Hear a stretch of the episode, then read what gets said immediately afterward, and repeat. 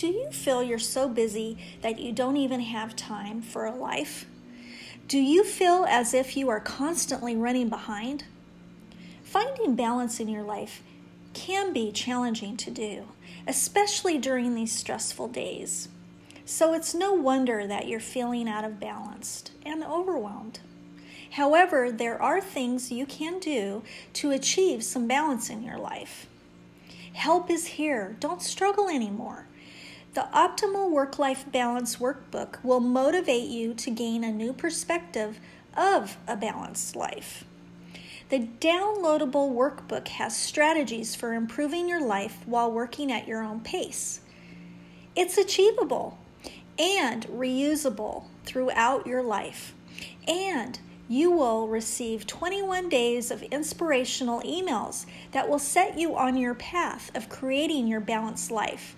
To learn more, go to coachingforinspirationwithpatti.com. And patti is spelled P A T T I.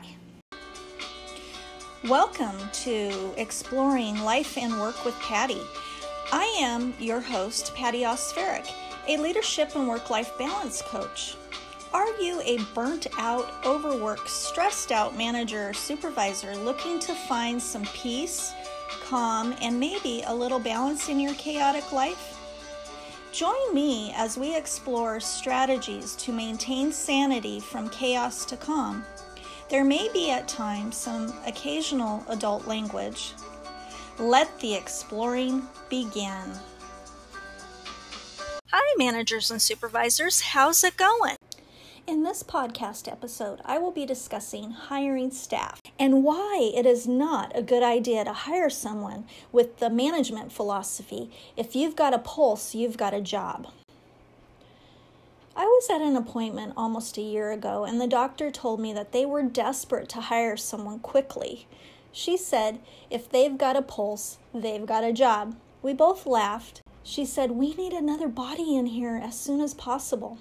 I responded, Sometimes that doesn't always work out because they may not be the right fit or have a good work ethic.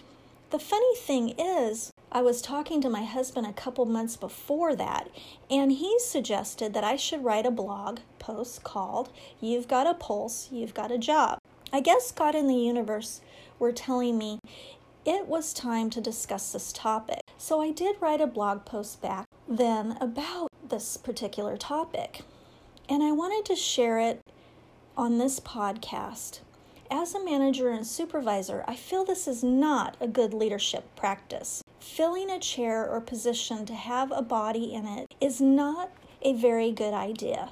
When hiring managers don't spend the time to make sure the candidate is someone qualified and will connect well with the staff and customers, in the long run, it will cause more anguish for everyone involved. Why is that? One person's bad attitude, competency, or lack of motivation can destroy the work environment. Yes, I understand that some companies are understaffed and need people immediately because of high turnover, high caseload, or staffing ratios to patients or security and safety reasons, and with the great resignation happening. However, look at the time and expense of training someone. You will eventually have to let go, or worse, keep someone that is incompetent or a kickstarter to the other employees and customers and causes complete chaos in the workplace. Lowering the hiring standards is not the answer. Take time in the hiring process to get to know the candidate. Then review the resume and job application. Does this person change jobs every few months? If so, why? Are they promoting or some other reason listed? If not listed, ask the candidate.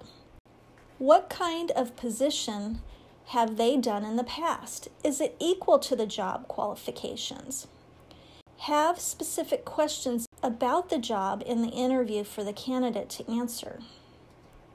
Were the answers clear and concise and right? After the interview, call the candidate's references.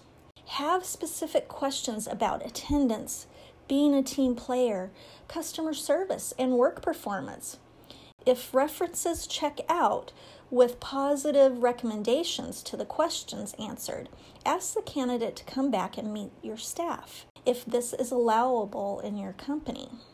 Have the candidate engage with the team and see what the job duties entail. Remember, the employees have a vested interest because they have to work with this person too. Spending a little time checking out the candidate may save you, your staff, and customers frustration and protect the company's bottom line on training and hiring the wrong person. Here are some self reflection questions to ponder or journal about. What have been my hiring experiences in the past? What worked well and didn't? What suggestions from this podcast will I incorporate into my hiring process? Today's podcast affirmation I make good hiring decisions. Did you find this podcast helpful? If so, please share this podcast with others. Thank you for joining me, Patti Osferic, in this episode of Exploring Life and Work with Patti. To learn more about me and my leadership and work life balance coaching, visit my website at www.coachingforinspirationwithpatti.com. Patti is spelled P A T T I.